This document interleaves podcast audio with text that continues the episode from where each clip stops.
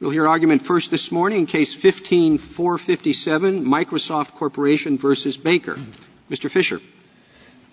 Mr. Chief Justice, and may it please the Court. Years after Livesay, the Rules Committee considered what options should be available to plaintiffs who find themselves in precisely the situation the plaintiffs here claim to have found themselves. Having class certification denied in a case where they claim the individual claims make it impractical to litigate ahead on an individualized basis. And the system that the Rules Committee adopted and that this Court endorsed in Rule 23F was a system of discretionary review. The plaintiff's theory here, the voluntary dismissal tactic they wish to in, uh, use, would upend that carefully considered rule. Mr. Fisher, and it would, please. And it would also contravene statutory and case law upon which it is based. May I ask, a lot of your briefing in this case operates on the premise that there really was uh, that this claim will spring back, mm-hmm. that there was some kind of reservation of rights such that this claim would spring back. And I'm wondering why you think that. Where do you get that from? I mean, was this something that the parties, just a general understanding in this case, that they were dismissing it, but that it would spring back if they won the appeal? No, there's no such understanding, Justice Kagan, and there's two places to look, and I can answer your question why we get to the premise that we lead off our brief with. The first is the, the stipulation and judgment itself, which are in the back of the petition appendix, uh, from pages 34A to 39A. And in 39A, that's the order of judgment. And, and it simply says that uh, the, the district court grants the motion to dismiss with prejudice. And so what the plaintiffs say is because of language in the stipulation, and here I can only imagine the language uh, in point four on Pet App 36A, where they say, after the court has entered a final order in judgment, plaintiffs intend to appeal the order denying class certification. Because of that piece of the stipulation, it's the plaintiffs who take the position, and now I'm going to read to you, sorry, one more page here. On page 45 of the red brief, they say it most explicitly, I think. The respondents say, respondents did not abandon their rights their voluntary dismissal was, and they say unequivocal, that the dismissal was predicated on reserving the right to challenge the court's rulings and to revive their claims should they prevail on appeal. So I think you have two problems here, Justice Kagan. The first is the actual order doesn't exactly say what they claim it says. But it seems to be the presumption that they are adopting and that the Ninth Circuit seemed to have adopted. I guess I read your brief as having largely bought into that assumption. And if that were true, it does seem to me like you have an awfully good argument that it would not be final then under 1291. And I guess I was just asking why it was that your brief essentially, you know, for two thirds of the brief or more, bought into that assumption, whether there was something that I didn't see or some general understanding that the parties had that, uh, that suggested that that assumption was the right one to make. No, the parties had no such understanding. All you have is what's in the paper. We start our brief with that argument because that seems to be what the Ninth Circuit accepted. And so we started by accepting the premise of the Ninth Circuit. But, but make no mistake. You are, you are not embracing that argument. No, we are arguing in the alternative, Justice Ginsburg. So what we're saying is that if they did somehow manage to reserve a right to revive their claims, what they've really done is dismiss without prejudice, and there's no finality. Well, they but, say they're talking about their original claims, which included the class uh, allegation, and they argue not only at page 45 but also at page 49 uh, that if the class certification ruling is overturned, they then will have uh, Article III standing, for example, because they do have particular injury, you know, the spreading of the cost of their attorney's fees, the incentive payments they, they might uh, receive. Well, let me, let me be clear, Mr. Chief Justice. Uh, two things about that. The first is their defense to our mootness argument is predicated on the assumption that their claims spring back to life on remand, that they could themselves can spring them back to life. And so if that is the case, we agree they're not moot, but then we go back to our finality argument. But just to be precise about uh, their argument in defense of mootness, they do not propound any cost spreading or attorney's fees spreading argument like the one that was made in Roper. They do not make that argument. The only argument they make is an argument that they would have a right to an incentive award if they, if they prevailed. And there's two problems with that, Mr. Chief Justice. The first is that only prevailing plaintiffs, according to the lower courts, get an incentive award, and by definition, if they're in the mootness argument, they will have dismissed their claims and not prevailed. And even then, the idea of an incentive award, which this Court has never endorsed, of course, but it does exist in the lower courts, is based on the notion that plaintiffs shoulder the burden of litigation. And here, you're talking about plaintiffs who filed a complaint and now would be out of the case and would show no, no burden whatsoever. So I don't think there can be an argument that they would get an incentive award, uh, even if this case were somehow allowed to proceed. Well, do you think that that should be something, the, the, the lower courts did not address that question. And, and that question seems, at least in part, dependent on facts that, that, um, you would think uh, the lower courts might have some better view on than we do. Would that suggest a remand on that question? Well, Justice Kagan, if the court held that the plaintiff's claims cannot be revived, and so therefore the only question is whether there's a mootness problem, uh, we think the law is clear enough, and the reasons I just described, that it's so clear they wouldn't be entitled to an incentive award based on individual claims they brought and immediately dismissed, that you could hold that the case is flat out moot. If there were any doubt about that. There was no discovery here? There was no discovery because what we had is motion practice that was based on the earlier case, where there were 16 months of discovery in the earlier case. Remember, this, the lawyers came in with new plaintiffs in this case, and the parties stipulated that because of the 16th month, month record that was developed the first time around, we could just go straight to motions practice about whether the class certification was approved. Mr. Fisher, you've been arguing this in the alternative, but what do you think is the critical fact for you? Is it that they dismissed their claim voluntarily? Is it that they dismissed their claim voluntarily with prejudice? Is it that um, the case is not moot? What's your best argument and what's your best critical fact that defines the outcome in this case? I think the easiest way to decide the case, Justice Sotomayor, is to say when they dismissed their claims with prejudice, their claims were gone forever. And that would be that consistent. Mean that there is no, I mean, I, I personally don't like absolutes. And so I haven't been able to imagine a situation in, in which a case is um, dismissed with prejudice, but where there may be some issues that should survive. Right. Um, and I don't actually haven't done research on this, so I may be uh, answer, uh, asking a question that's already been answered by our case law. But let's assume an attorney sanction, something of that nature. Um, if I don't buy an absolute, how do I articulate it? When you dismiss with prejudice, all your claims are, all appeals are waived, or all appeals but? Um, how, do, how do we answer that? So I think you can answer it in two steps. The first is you can start with the court's Deakins case, which we cite at the beginning of our mootness section of our brief, which I think says quite clearly that when plaintiffs voluntarily abandon their claims, they cannot be revived. And so then the only question is whether there's an exception to that rule. And I think that there may be an exception uh, for situations where plaintiffs dismiss their claims after a ruling from the trial court that decimates their claims on the merits. And so as the court put it in the old Thompson case in the 1800s, when all that was left was just to make the appeal more expeditious when the plaintiffs have already lost on the merits, then a voluntary dismissal does not necessarily preclude an appeal. Isn't that but that's a, can you give me an example of, of what that would? You have an antitrust case, and the uh, court insists that the market be interpreted so narrowly that the case doesn't make much sense. Would that work? Yes, that actually, what the hypothetical you just said, Justice Kennedy, is quite close to the Thompson case itself, which was an antitrust case. And the court issued a ruling, a pretrial, that said you're going to have to prove unreasonableness of the res- restraint of trade.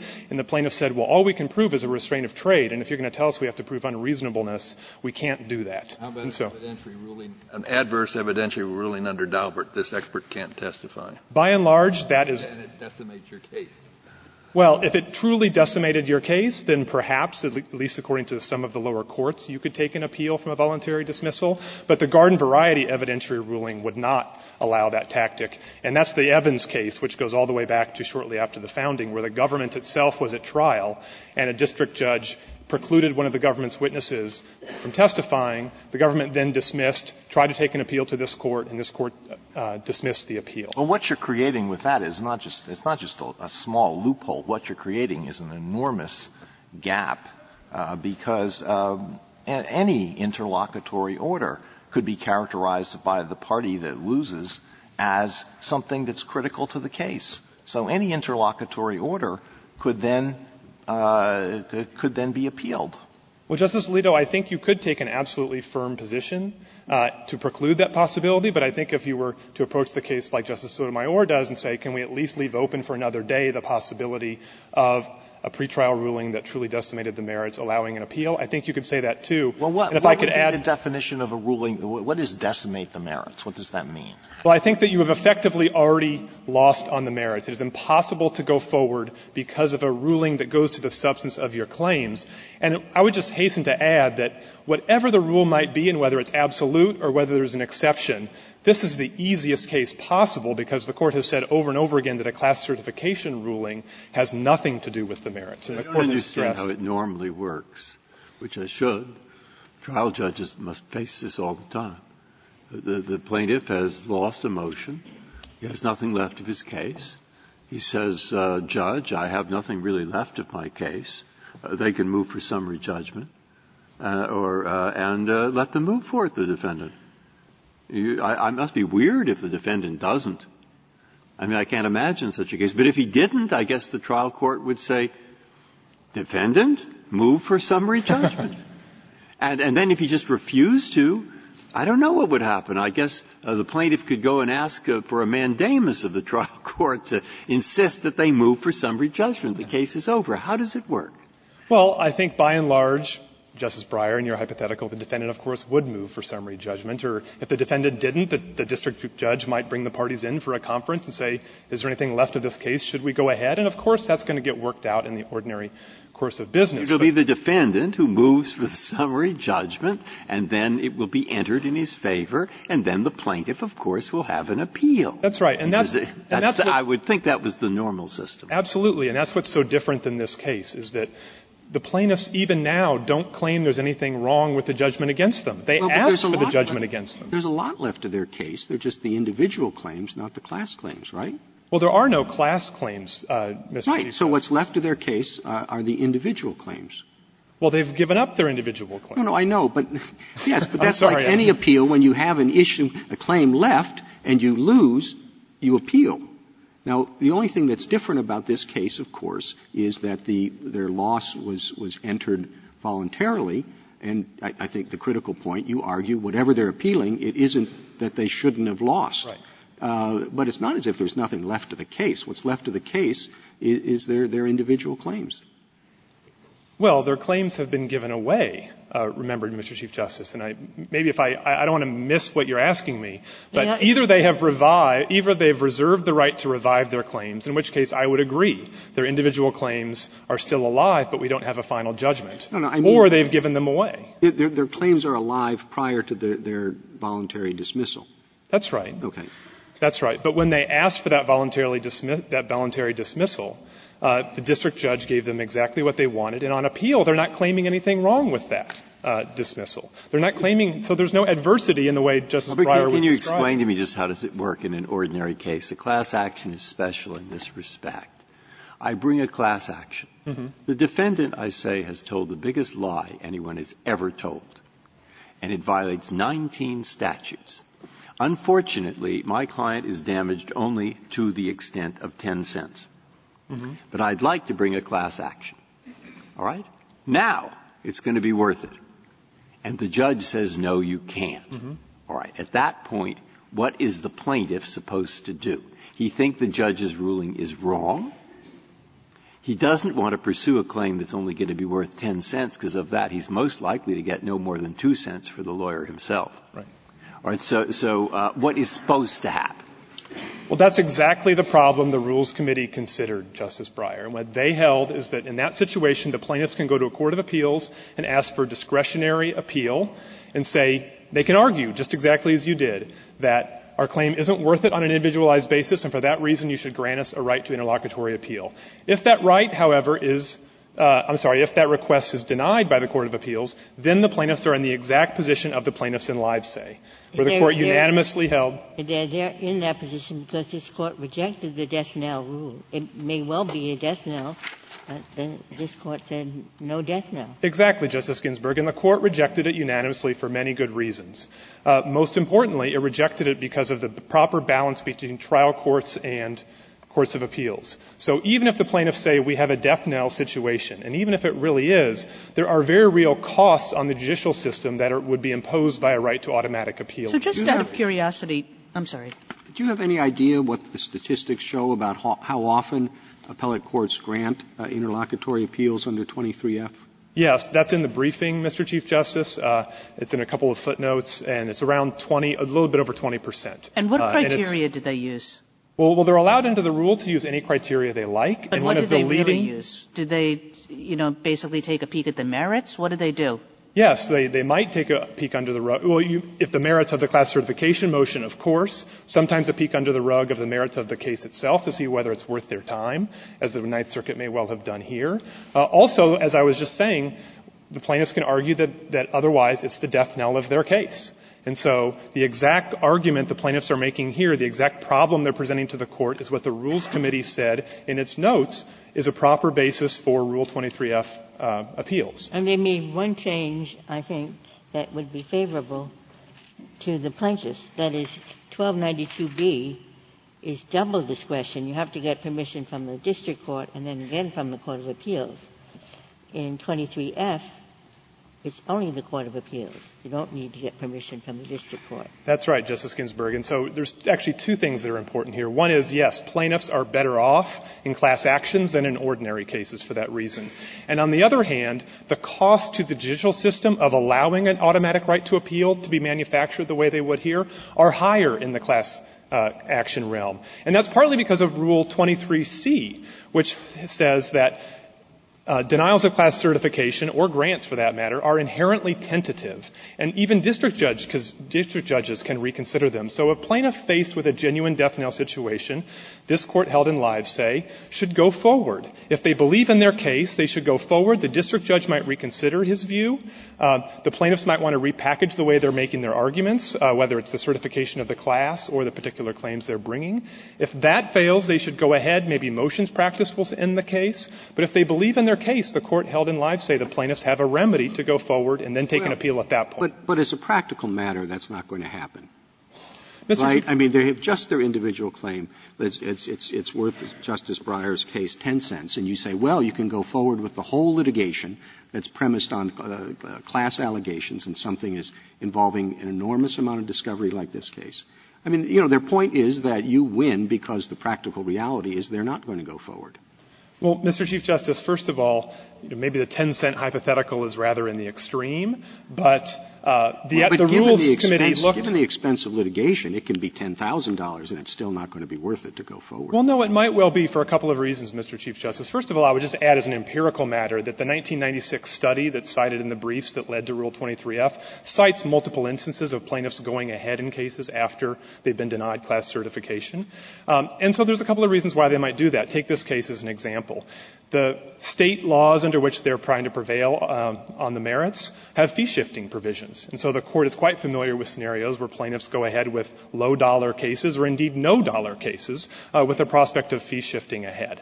Um, and you know, that should not be taken lightly. That's something the plaintiffs can use to their advantage. Uh, also, the key is whether the plaintiffs believe in their case, I think. If the plaintiffs believe in their case, I think there's every reason to go ahead. The difficulty is if the plaintiffs don't so much believe in their case, every incentive is to, have litigation go the way this has, which is 10 years of fighting about class certification with not a single motion yet on the merits. And that's the difficulty of a situation like this to the judicial system, not just to the cost of appellate courts of being forced to weigh in on potentially very difficult and complex class certification issues that would otherwise wash out of the case, but also defendants being forced to uh, undergo a tactic that it does not have um, when the converse is the case. In other words, where there's a grant of class certification, defendants have no way to manufacture an automatic right to appeal. And that was another element. This was a case um, where there were two Rule 23F motions, uh, both denied. And we're talking about the same Court of Appeals.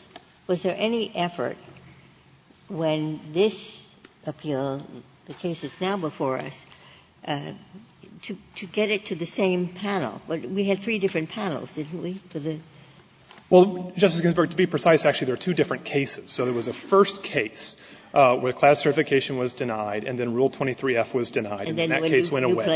Right. And then you had the second case, which is the one we have here, and then it went up to Rule 23F uh, to the Ninth Circuit, and a motions panel looked at that and denied review. And I think the way the Ninth Circuit procedures work is that motions panels are simply different than uh, case uh, merits panels. Microsoft did ask upon the filing of the uh, appeal that is before you right now for the Ninth Circuit to dismiss the case for lack of jurisdiction at the outset. But what the Ninth Circuit did is scoot it over to a regular panel, uh, and that's how we got to where we are today. But it is odd that the panel that decided the case, uh, finally decided the case, apparently thought that this, there was a proper ground for this to go forward as a class, as a class action, right? No, no, Justice Well, Alito. they said the class, a- the class allegations were improperly dismissed. Right. So not? Let me say two things. One is to be precise about what the Ninth Circuit panel held. All they held was that the district judge abused his discretion by misreading a Ninth Circuit case concerning whether or not class certification was appropriate. The Ninth Circuit did not consider whether class certification was actually appropriate or even whether the causation argument that is at the center of Microsoft's objection to class certification was correct. Yeah. Oh, oh, okay. well, let me uh, let me state it more precisely. The, pa- the the final decision of the Ninth Circuit was that there had been an error by the district court regarding class action certification. That's correct, and I think it goes to the nature and actually the benefit of Rule 23F s- s- discretionary review system, which is, just to use this court as an example, it might deny certiorari on a meritorious claim, thinking, though, that the error would be harmless in any event or some other ground. So the Ninth Circuit may well have thought that ultimately, even though the district judge might have misread one of its cases, ultimately class certification is going to be denied anyway. Ultimately, the plaintiffs are going to lose on the merits anyway. It's not worth their time. And so what this plaintiff tactic is about doing, again, is foisting onto courts of appeals appeals that often they've actually directly turned down and requiring them to expend significant resources. At, No, that I, I understand all that, but what I'm I'm getting at is uh, if this if a 23F appeal had been uh, presented to the panel that decided the case that is now before us, can you say that they would have refused to hear the appeal? I might be able to say that. and I will actually tell you that just by happenstance, How would that one of the judges who was on the one, one of the judges who was on the motion panel that denied the 23F uh, Uh, petition was on the merits panel that decided the case in front of you today. So that that one judge, we know at least, voted to reject the 23F appeal, but was forced into taking this one. into Well, how would that be consistent with the, the reasoning of the panel that decided the case that's before us? Because, remember, go back to the idea why we have discretionary review in the first place, Justice Alito. It's because courts of appeals, uh, even if they're confronted with a situation where the district court might have made an error in an initial ruling on class certification, there's a few things that may cause a court of appeals nevertheless to deny 23F uh, appeal. The first is the Ninth Circuit may say to itself, this case is just in its infancy. We'd like some evidence to be entered and some motions practice to take place. Maybe the plaintiffs will reformulate their claims. Maybe the district judge will reconsider for himself his class certification motion. So maybe the district court proceedings will just take care of this. The Ninth Circuit may also have thought, look, the claims here on the merits look remarkably weak, and so why should we expend our resources answering difficult class certification issues against the backdrop of a case that is going to die out anyways on the merits? Uh, and there are any number of other reasons. In fact, the Rules Committee notes go so far as to say just simply docket congestion can be a reason for the Court of Appeals to say, look, this looks like a run-of-the-mill appeal. We have other, uh, other more important items in front of us. So the, important point here, though, is that the plaintiff system would completely upend that regime. Uh, the Rules Committee thought very hard about Rule 23F, uh, and as, I said, and the committee knows considered the exact problem the plaintiffs are propounding to you here, and said the best we can do is discretionary review. Remember, the plaintiffs are actually better off, and I think this may have been Justice Ginsburg's point, post 1998 than they were for the 20 years after Livesay. Even in the situation uh, that the court faced in Livesay, it unanimously held uh, that there should be no automatic immediate appeal from denials of class certification. Uh, and so even in that circumstance, the court was quite firm, and I think for some very good reasons. Um, if there are any other questions about what I've said so far, I'm happy to answer them. Otherwise, I'll reserve the remainder of my time. Thank you, counsel.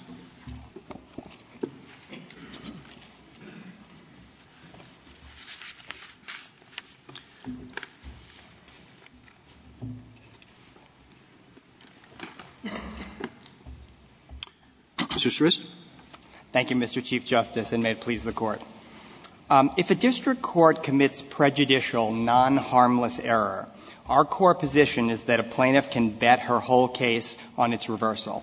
And so I'd like to begin where Justice Kagan began and explain why, as a procedural matter, the parties have been litigating this case as if the claims would spring back to life, and then I'd like to explain why I think that's permitted.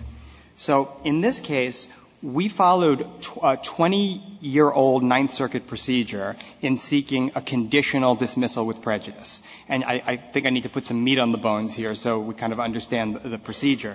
This date, and it's not unusual to the Ninth Circuit, this dates back to 1995 in a case called Concha that interpreted Rule 41. And I'm going to quote from that case. Here's what the Ninth Circuit said. Quote, a voluntary dismissal with prejudice permits the appellate court to review the action that caused him to dismiss his case. In Concha, it was the denial of a remand motion. If the plaintiff prevails on appeal and the district court ruling is reversed, then the claim is remanded to the district court for further proceedings. So it's not a surprise that most of my friend Mr. Fisher's brief is kind of under the supposition that the claims would spring back to life, because that's what everyone assumed in, in the lower court. We followed that procedure. That wasn't, that wasn't a class action. That, that was not a class action, but. So, but here you have, the, you, you have the individual claim. You may say it's not worth the candle, but you, you have the individual claim, and that's what you have relinquished in, order to take your appeal. So I don't agree with that characterization, Justice Ginsburg. I'm going to answer it directly. But what I was saying a moment ago was just to explain that procedurally what we attempted to do was conditionally dismiss so that everything would spring back to life. Now I'll, I would like to answer your question. Just before, uh, so there, there is this one case that suggested that that is what would happen. I mean, is this uh, a procedure that's used in the Ninth Circuit? What is it used for? Why did people think that this was the governing law? So, yes, it's not one case. If you look at pages, I think, three to four of our appellate brief in the Ninth Circuit, we cite many cases where this happened in the Ninth Circuit. And in fact, I, I see the look of surprise on your face, but this is the procedure in many circuits. You didn't uh, do that. Maybe. You said, you said you, uh, you, the piece of paper I have here, whether it's a little technical, but it says, uh, this action you moved and would be granted should be dismissed with prejudice. Then in the next paragraph, you say you intend to appeal. Uh, is that a reservation? It is, and let me explain. How do I know that's a reservation? It, with a lot of case law, it says you can't just express a future intent. We're being technical. It says you have to make a conditional dismissal. We dismiss it under the condition that we are, you know, that we're going to appeal. I understand, Justice Breyer. I'm going to explain why it is a conditional dismissal, and then I definitely want to get back to your question, Justice Ginsburg, about why I think this is permitted in the class action context. So here's why, Justice Breyer.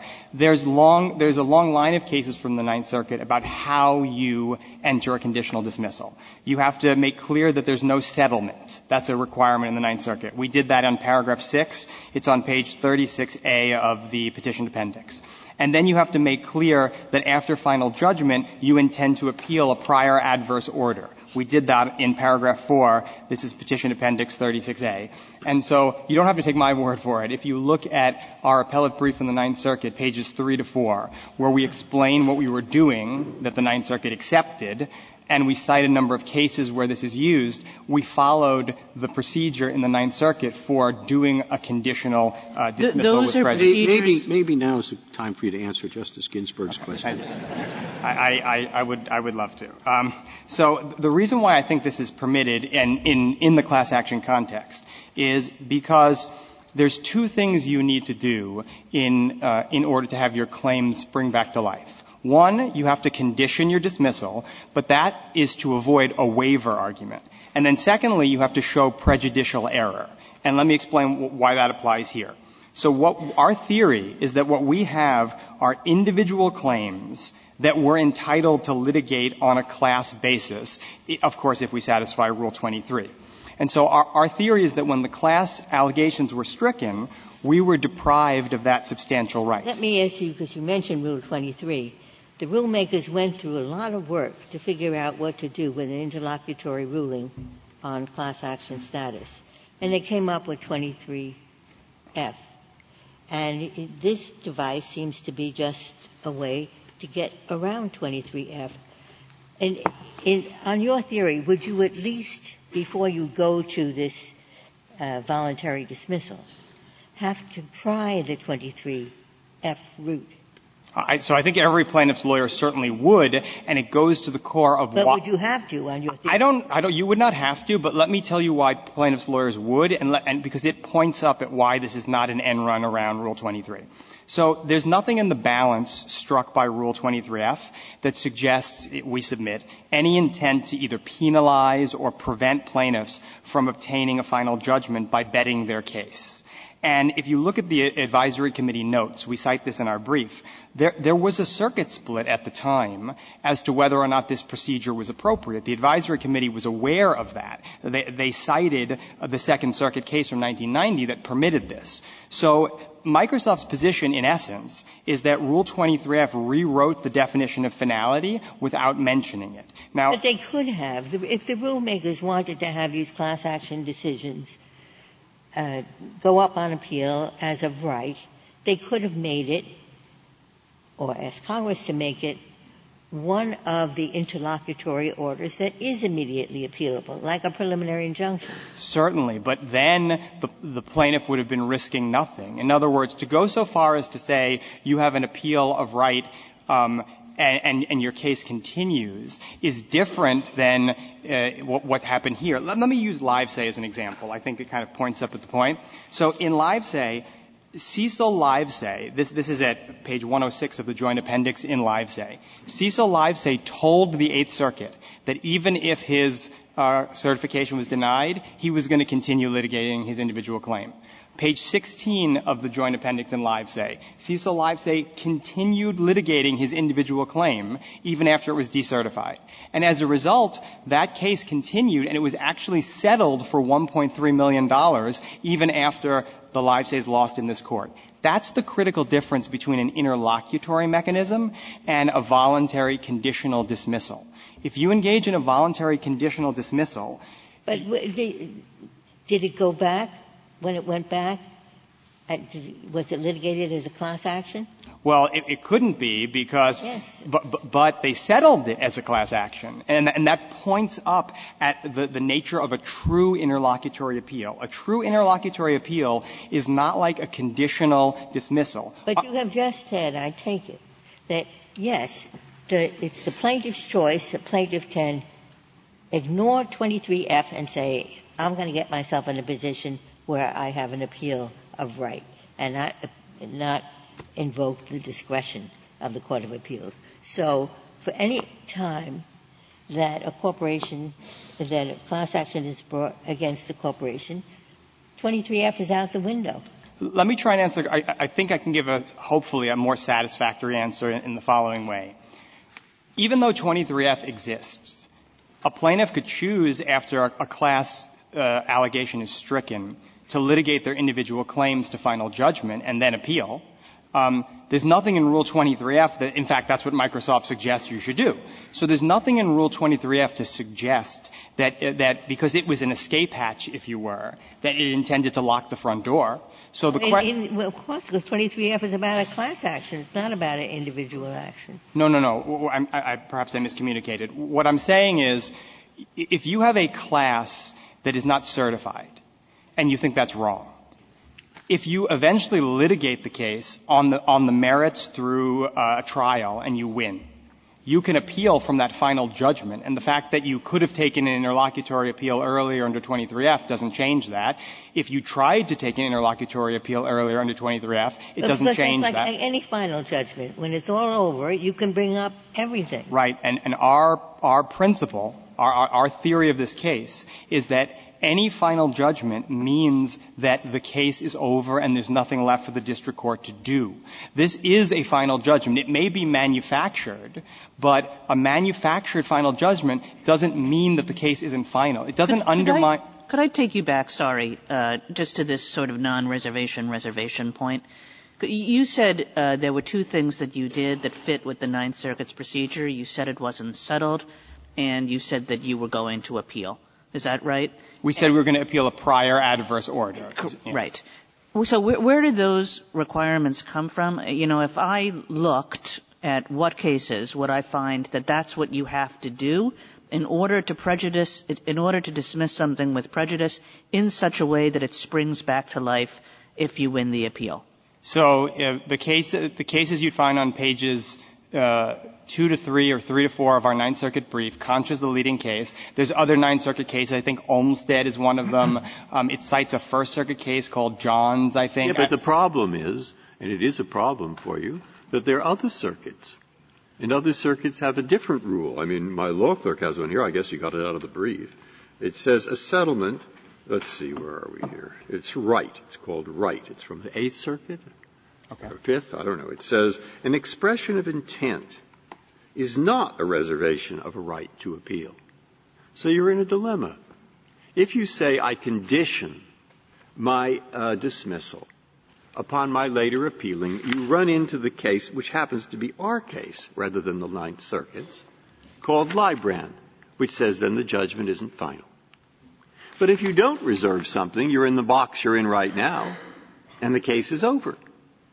And so you think of this thing called intent, which is perhaps an unknown creature before you thought of it. I don't know. Uh, and uh, then you say, aha, we're not really conditionally dismissing, so we're not out for that reason, uh, but we are reserving an intent. And therefore, we get to say that it's final and can appeal the issue. The Rules Committee, having worried about yours and similar problems, says, here's what we'll do for you. We'll give you that F interlocutory appeal. Now, why should I not think about the case just that way? So I, I think even if you do think about the case that way, we're right, Justice Breyer, and, and here's why. You certainly need to um, dismiss with conditional prejudice. If you think that did not happen here, then I, I, think the case comes to you on those terms. The Ninth Circuit thought that. But if you dismiss with conditional prejudice, what you said is that this runs square up against Livesay. That's where I disagree with you. And the reason I disagree with you is Livesay was a true interlocutory appeal. It was an ongoing case. And that is not a, formalistic distinction with, with no practical significance. That's the whole enchilada, in my view. And here's why. In an ongoing case, we, we know that Justice Stevens and the court in Livesay didn't think that people didn't have the right to continue. Because if they did, why would the various circuits have developed these unbelievably complicated and difficult tests where they were doing evidentiary hearings in the district court and then reviewing it on appeal? In an interlocutory posture, the, core problem with the death knell doctrine was that it was unworkable. Of course it undermined the final judgment rule. But if you have a true final judgment whether it's manufactured or not. And this goes back to, to your question, Justice Ginsburg. I, I feel like I haven't really, you know, vigorously advocated my position on this. I really believe that Rule 23F says nothing on this question because it was changing things. It was giving people options, but they were interlocutory options. They were options where the presumption was not that the case would be stayed. The presumption was not that if you lost, you couldn't continue litigating your individual claim. And, and the, the response of my friend Mr. Fisher in the briefs is, oh, well, that argument is too cute by half because in reality, in the death knell settings, people weren't doing that. Counsel, what, what is, is the circuit split on this? Uh, on which issue? On this very issue of these conditional appeals, I'll call them without consent. Because in the criminal area, I'm aware that um, the government and a defendant can agree to um, to reserve an appeal on a search issue, for example. Yes. But if there's no agreement and you plead guilty, you've waived you, there seems to be a separate procedure that you're describing. What's the circuit split? So I, am going to answer that. I want to say three things. The first is there's actually a series of circuit splits. There's a circuit split on whether this can be done in the multi-claim context, where the Second Circuit and the Federal Circuit say you can. They say they embrace the same theory, and they say if you have a core claim that you really it's your primary claim, and it's dismissed 12b6 summary judgment but your peripheral claim exists, uh, persists. Every circuit would say you could dismiss that without prejudice forever and take your appeal. But the Second Circuit and the Federal Circuit say you can dismiss the peripheral claim with conditional prejudice. Well, that's a different question. But, I mean, you've spoken a lot about Ninth Circuit precedent. But what is your best support in any case from this Court for the proposition that a voluntary conditional dismissal with prejudice is a final decision? In Procter & Gamble, Your Honor. And in Procter & Gamble, you have a discovery order saying that the United States had to turn over a grand jury transcript. If you read the briefing, if you look at the oral argument, the parties conceded it had no effect on the the plaintiff's case, the government's case. It was a purely It had everything to do with the merits because the argument was secrecy. If the government's position was, well, if we turn over the transcript, um, we've lost. The whole thing is about the government's secrecy plea. So they were seeking essentially Uh, to review a merits ruling that is rejecting the secrecy plea. Well, I don't think I agree, Justice Ginsburg. It was an antitrust case where the government had antitrust claims against the soap companies. But they were ordered to the government was ordered to turn over a grand jury transcript, right? That's correct. And the reason this is important, and it answers Justice Alito's question, is the government that was a collateral order that the government felt strongly that they shouldn't have to obey. The uh, court did not order them under Rule 37 to turn it over or we're going to terminate the case. The government, Justice Alito, went to the court and said, when you decide what sanction you want, because it was likely, as Procter & Gamble pointed out, that they just would have imposed an evidentiary sanction or an adverse inference sanction. The government said, please don't do that. Please impose a terminating sanction so we can appeal what would otherwise be an interlocutory ruling. Well, it's one thing when a party who suffered a very serious adverse ruling on an interlocutory order says, okay, we give up, go ahead and enter judgment for the other side. That's one thing. It's quite another thing, possibly, when the party that has suffered this ruling moves for a voluntary dismissal. An order cannot be final unless it defeats everything that you asked for. So any possibility that you would get attorney's fees or an incentive award or anything else, if that – if you are keeping that still on the table, if that is still on the table, then the order isn't final, I would say. And the only basis for rejecting everything that you might possibly get was your request, if you read the order that way, was your request that it be uh, – that it be uh, uh, rejected with prejudice. But that's precisely what happened in Procter & Gamble, and that's precisely the argument that Procter & Gamble made. The United States, Justice Alito, was the – Well, tell me what's wrong with that as a matter of first principles. What's wrong with our position or with rejecting our position? No, with what I just said. I think what's wrong with that is it runs square up against what the longstanding definition of finality has always been. This Court has never held, Justice Alito, that a technical final judgment for practical considerations is not final. In fact, this Court has repeatedly said, and I quote, a final judgment always is a final decision. And that's true because the point of the final judgment rule is that um, if there's nothing left for the district court to do, you can take an appeal. The mere possibility of appellate reversal has no bearing on whether a case is final or not. Otherwise, no judgment would ever be final. Well, but you're – the reversal that you're looking for does not go to the merits of the judgment that you voluntarily uh, uh, agreed to have entered against you. Uh, it's – that's what raises the Article III question. Nothing that you're arguing on appeal is going to change the fact that you lose. So I was answering a finality question, and I'd like to – I'd like to explain it and then pivot back to that. What I'm saying is, as a matter of whether this satisfies Rule 1291, the fact that um, things could spring back to life if we win on appeal is irrelevant, because any judgment um, could spring back to life if you went on appeal. Appellate reversal is not relevant to the question of finality. Now, you've asked a slightly different question, I would submit, Mr. Chief Justice, which is, well, don't we have an adverseness problem uh, under Article III? And I think the answer there is no as well. Over 100 years ago in Ketchum, we cite this uh, on page 29 of the red brief, the Court made clear that consent, and that was a case involving literally a settlement, doesn't undermine jurisdiction. It presents a merit question of waiver. Let me read you what No, it's not, it's not simply the fact that you consented. It is that the arguments you're making do not go, they're not a reason why you should win, because you've already had judgment entered against you. It's one thing, it's like a normal appeal, if you've had judgment entered against you and you have arguments why it shouldn't have been. But you told the district court to enter judgment against you, so you can't argue that it shouldn't have done that. So I, I guess there's a few things going on there.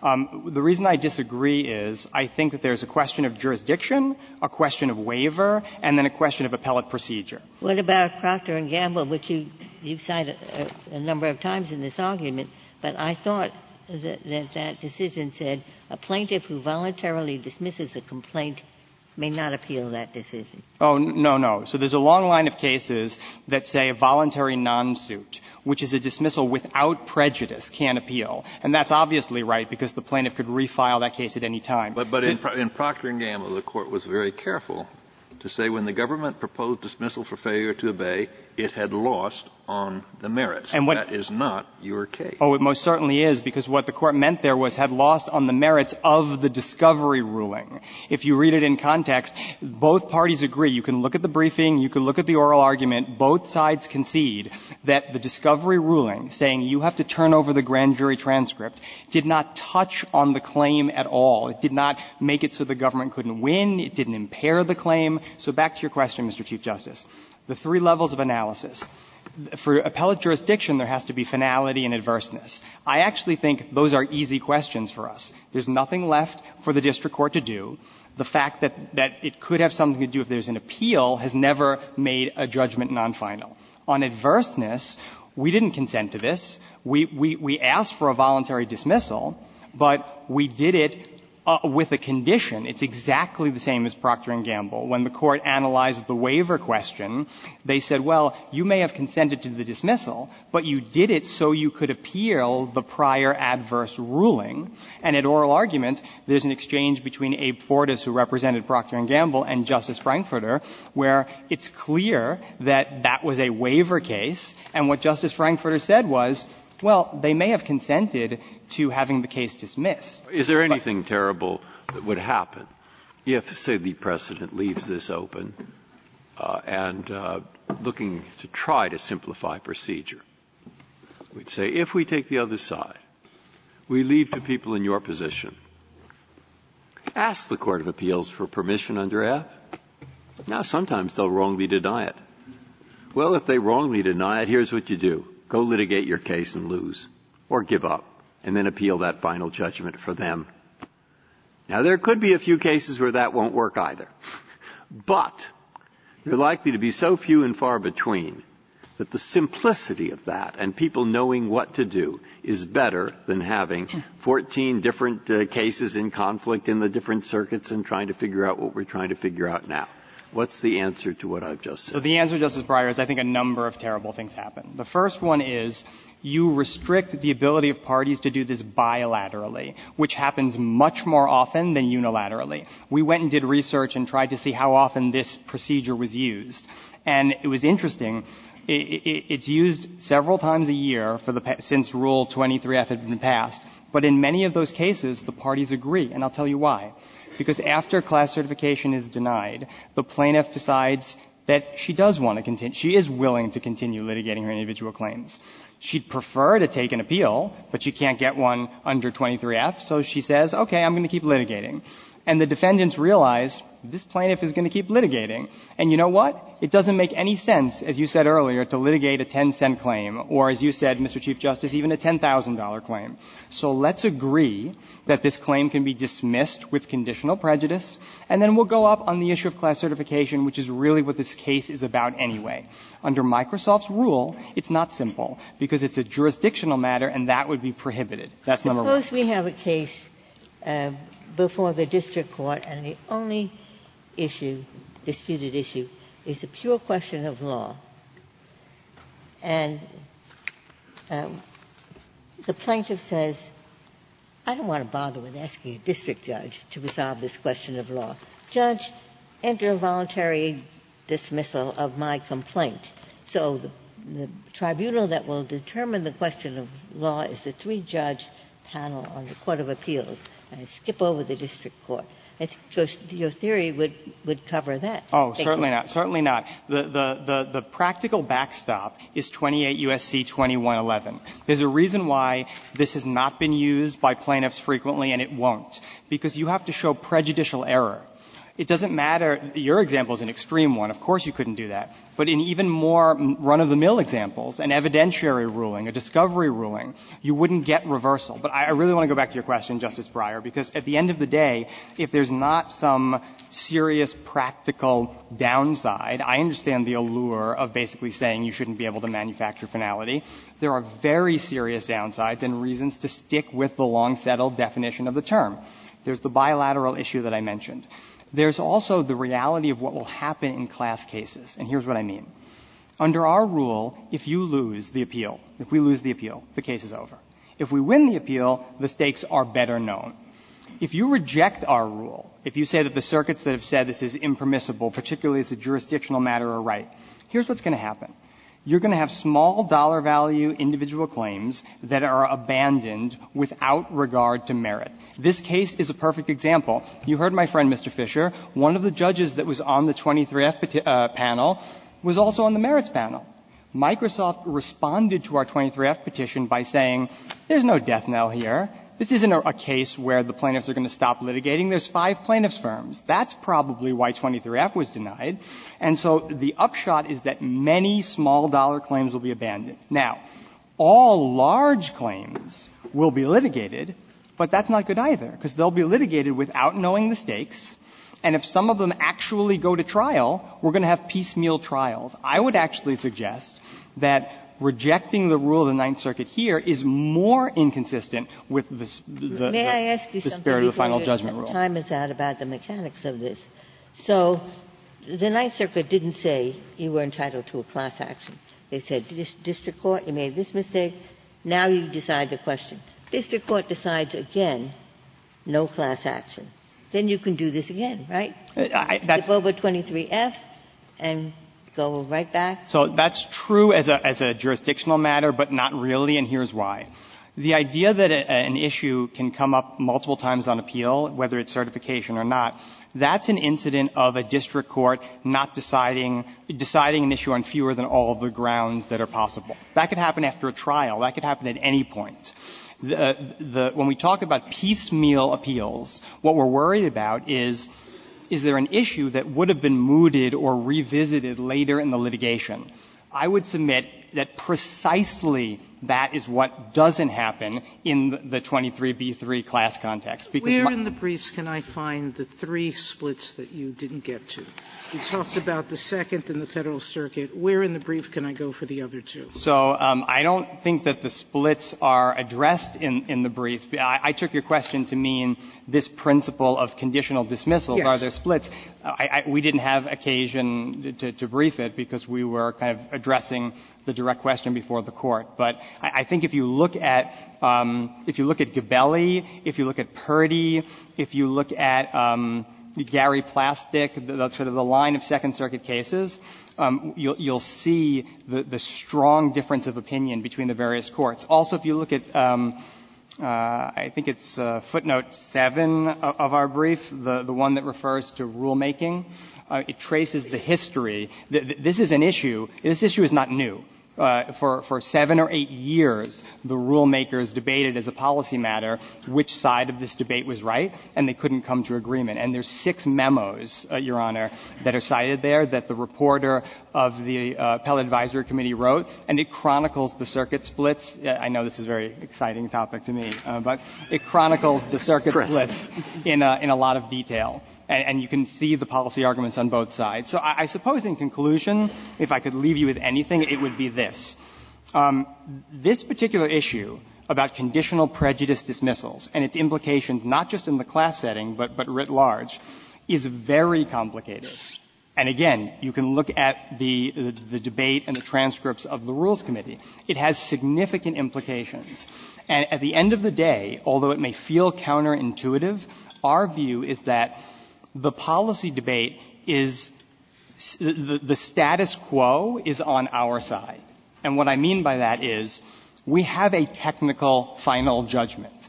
The, core of Microsoft's position is that practical considerations, policy arguments, I don't agree with them. I'm on the other side, people who think this is a good practice. But if you believe that this isn't right for policy reasons, just as this Court has expressed in the reverse situation, when you have a, a non-technical final judgment, but you're thinking about using practical considerations to make it final through the collateral order doctrine, et cetera, that that should be done through rulemaking. We submit that this sort of change in the other direction should be done through rulemaking. Thank you. Thank you, counsel. Uh, Mr. Fisher, six minutes. Thank you. I'd like to make four points. Uh, first, to address the 23F rule and the rulemaking that led to it, uh, I'd like to say a couple of things. Um, first, my friend says that the committee that adopted Rule 23F was aware of a circuit split and some courts having allowed this procedure they'd like to go forward with. And that's a rather remarkable statement. Uh, what you find if you look at that footnote where that case is cited is you find the committee report saying that automatic appeals are not allowed in citing Livesay, and then there's a but C to the one stray case that had gone the other way. Uh, and the reason why the committee thought it was in the teeth of Livesay was, of course, because Livesay uh, held that denials of class certification are inherently interlocutory, and that imagine the plaintiff themselves talked a lot about how Livesay itself played out. Imagine if the plaintiff uh, themselves lives they had gone back to the district court and said, now that we know from the Supreme Court we're not allowed to take an interlocutory appeal, what we'd like to do is dismiss our claims with the reservation of rights of going forward on them if we prevail in the Court of Appeals uh, because otherwise it's the death knell of our case. The district judge would have said, well, that's just the same thing. Uh, and of course, the district judge would have been right. And that's exactly what the Rules Committee thought. And I'll just read. Quite, that's not quite right. Um, you deny 23F, and there's a choice, or no choice. You have to. You can go ahead with your uh, individual claim.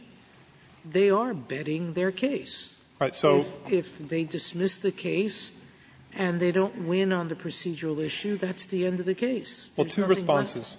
Justice Sotomayor. I'm sorry to interrupt. Uh, two responses. First, uh, remember, the plaintiff in Livesay under the death knell doctrine could take an appeal only if they represented and persuaded the district court that otherwise their case was over. So in practical terms, it's precisely the same thing.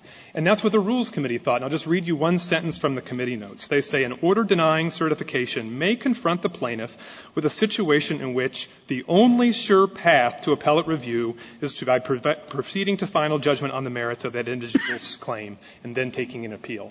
So the Rules Committee considered this exact question and thought the only way to get an appeal for sure was to litigate the case ahead. And my friend says so this is you, really. How do you account for this circuit split? Well, what, what, it appears, and I've not studied this part yeah. of the issue carefully, but that there's a lot of circuits um, permitting these conditional appeals. Well, Justice Sotomayor, I think there's two levels to that question you're asking me.